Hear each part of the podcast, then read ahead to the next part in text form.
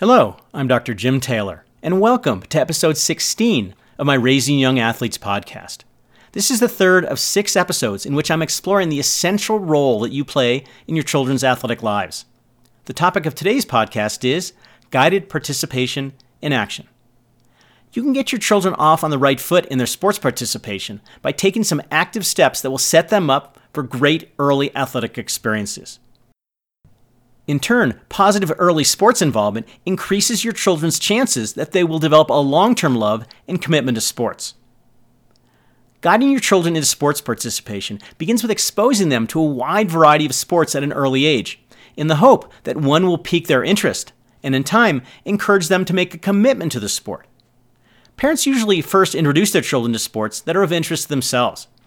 Perhaps parents played a particular sport when they were young, or they currently engage in a sport. In both cases, in both cases, parents provide their children with the awareness of and participation in a sport in which they are already actively involved. You should not, however, limit your children's exposure to sports in which you have knowledge and experience. For you to assume that what is good for you will also be good for your children is presumptuous and potentially restrictive, much as a doctor might decide that his children must also be physicians and forces them on the path to medical school. One of your great challenges is not to impose your own interests, needs, and goals on your children, but rather to help them identify their own, and then you provide the opportunities for them to nurture them. This first step in guided participation is about being attuned to the interests of your children and letting them guide you as you guide them. This support will encourage them to experience many sports and to find those to which they're attracted and best suited based on talent, temperament, and interest.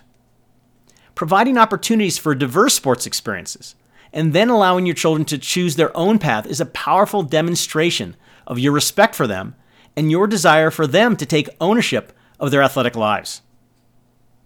Ideally, every sport that you expose your children to should be one in which they are motivated to participate. Perhaps they saw a game on television or their friends participate in the sport. When your children already have the motivation to take part in a sport, my best advice is get out of the way. All you need to do is provide the necessary resources and support, and they will take care of the rest. However, not all sports are immediately motivating. Offering your children opportunities to experience different sports sometimes means having him or her participate in sports in which they may not want to engage or have an instant affinity for.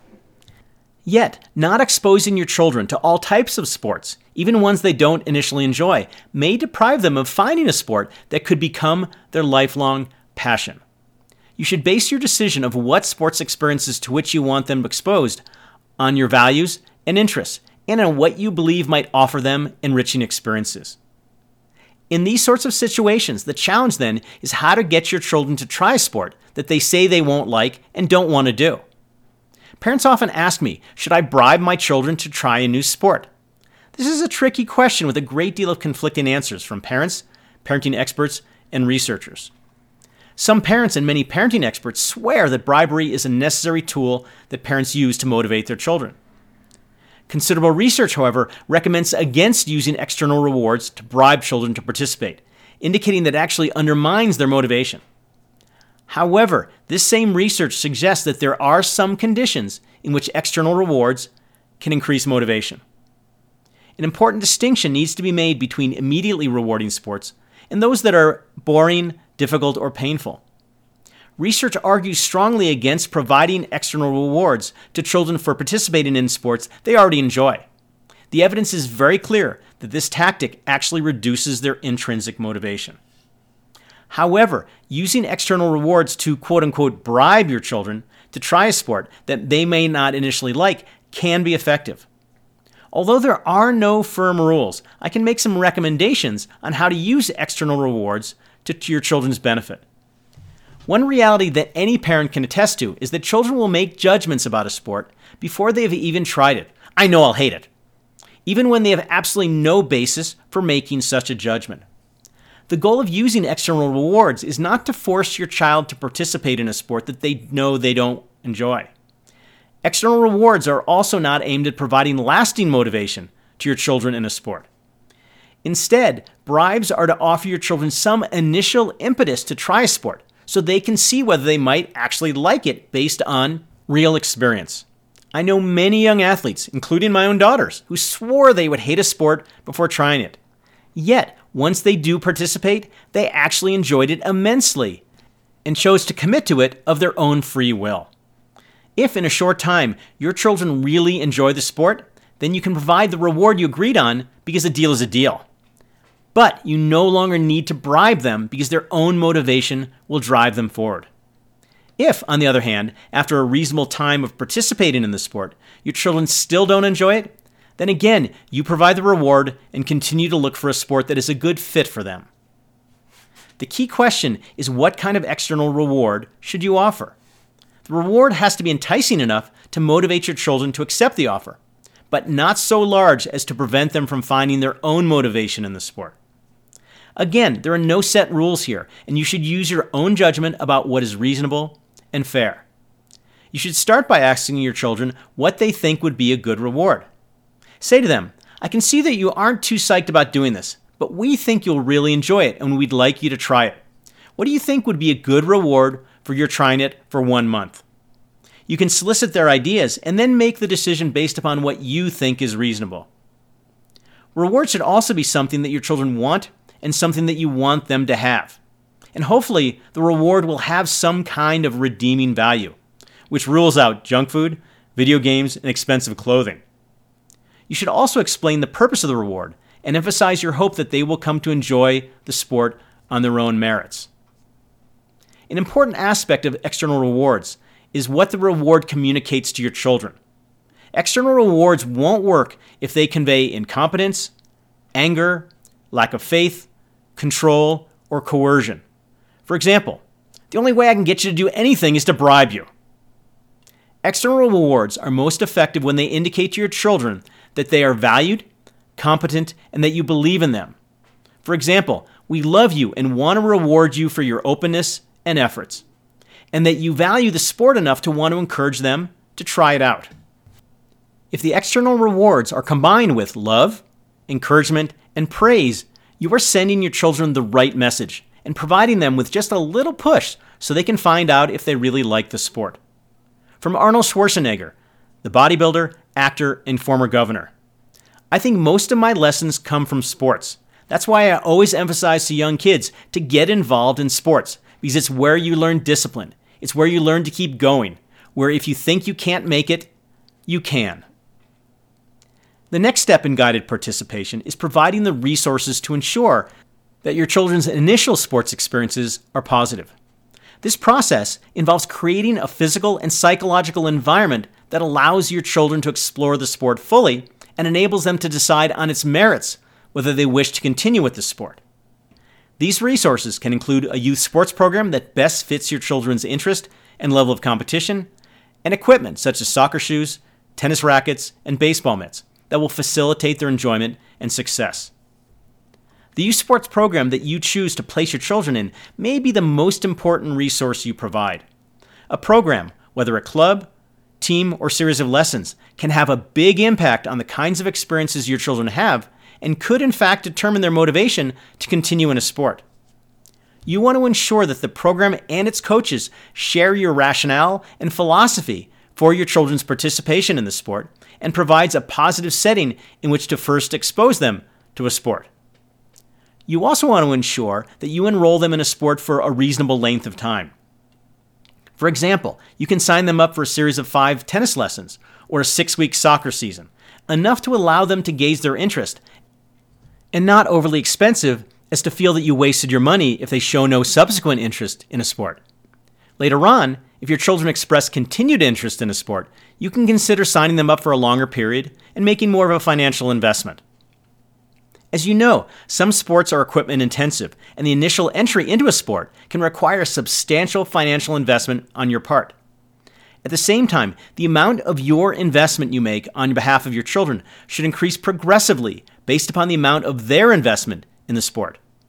A danger is that when your children show an interest in a sport, you go out and spend a lot of money on the necessary equipment, then they quickly lose interest, and those purchases turned out to be a waste. If this occurs, it's difficult to not feel and communicate some anger to your children. They may feel guilty and stay in the sport even though they don't really want to anymore, or they may become reluctant to express their interest in other sports in the future. For example, if your son shows an interest in tennis, you shouldn't go out and buy a Roger Federer signature racket and tennis shoes and clothing for several hundred dollars. Instead, you should buy a used racket at a local consignment store or borrow a racket from another family and use his old basketball shoes or some gym shoes. As his interest grows, so can your investment in the equipment he needs to support his goals. When your children begin a new sport, you should consider what resources they will need to maximize their athletic experience. Identifying potential youth sports programs and making a list of the equipment they will need will help you make deliberate choices about those resources that will allow your young athletes to explore and appreciate fully their sports experience. The importance of commitment is a lesson that your children must learn to become successful in sports or any other parts of their lives. When your children initially choose a sport in which to participate, you have the opportunity to teach them the significance of commitment as a value and as a practical tool. Two of the most essential qualities associated with commitment are hard work and persistence. The reality is that if your children work hard and persist in their sport, they will likely achieve a reasonable level of competence and success. In the early stages of your children's athletic lives, they may feel considerable frustration and discouragement as they learn its necessary rudiments. In the beginning, the costs and discomfort may outweigh the benefits and enjoyment that your children experience. This rough start may cause them to want to give up because their sports experiences are neither fun nor rewarding. You must, at this point, encourage your children to stay committed to their sport until they reach a level of competence that's fulfilling and they find it enjoyable, or it becomes clear that they will never enjoy the sport. If you allow your children to quit when their sports participation gets difficult, they won't learn the value of hard work and persistence that is so essential to long term success and satisfaction. Allowing your children to back out of their involvement also teaches them that they can get out of anything that they don't like or that becomes a little difficult. It also leaves you having committed your time and money to their sport without your children being grateful for or taking full advantage of your commitment. Most of us remember our parents forcing us as children to do something we really did not like doing. One of two things happened. Either it became so unpleasant that we stopped doing it as soon as we could, and perhaps as adults, we're sorry we stopped, or we finally broke through the discomfort, found enjoyment and reward in it, and begrudgingly thanked our parents for keeping us committed to it. When your children make a commitment to a sport, they must be held to it, except in the most extreme circumstances. For example, if continued participation would do them some sort of harm. Just as they would expect you to adhere to your commitment. Imagine how your children would feel if, part of the way through a sports season that they were enjoying immensely, you decided to pull them out because you didn't feel like driving them to practice every day. They would feel disappointed and hurt you should feel the same way and should not allow your children to break their commitment either. Now, commitment is not a single irreversible decision, but rather a series of increasingly more dedicated steps that leads to greater involvement in a sport. You should ask your children to make age appropriate time commitments to the sport in which they show an interest. You should establish reasonable time frames perhaps based on a relevant period of time for the sport, such as a lesson package or a sports season, that you feel is adequate for them to experience the benefits of the sport. Your children should be required to stay committed to the sport for the agreed upon time period. At the conclusion of that time commitment, you and your children can then evaluate their participation and decide whether to continue or to try out another sport. You can also facilitate your children's commitment to a sport by explaining to them that commitment applies to both you and they. You can model commitment by showing your children that when they make a commitment to a sport, you also make a commitment. You should make clear to your children the commitment in terms of time, energy, and money that you're making, and then you expect similar commitment from them. You commit to paying for the sport, providing the necessary equipment, arranging for coaching, practice, and competitive opportunities, offering logistical support, such as getting them to and from practices and competitions, and importantly, giving emotional support in the form of interest and encouragement.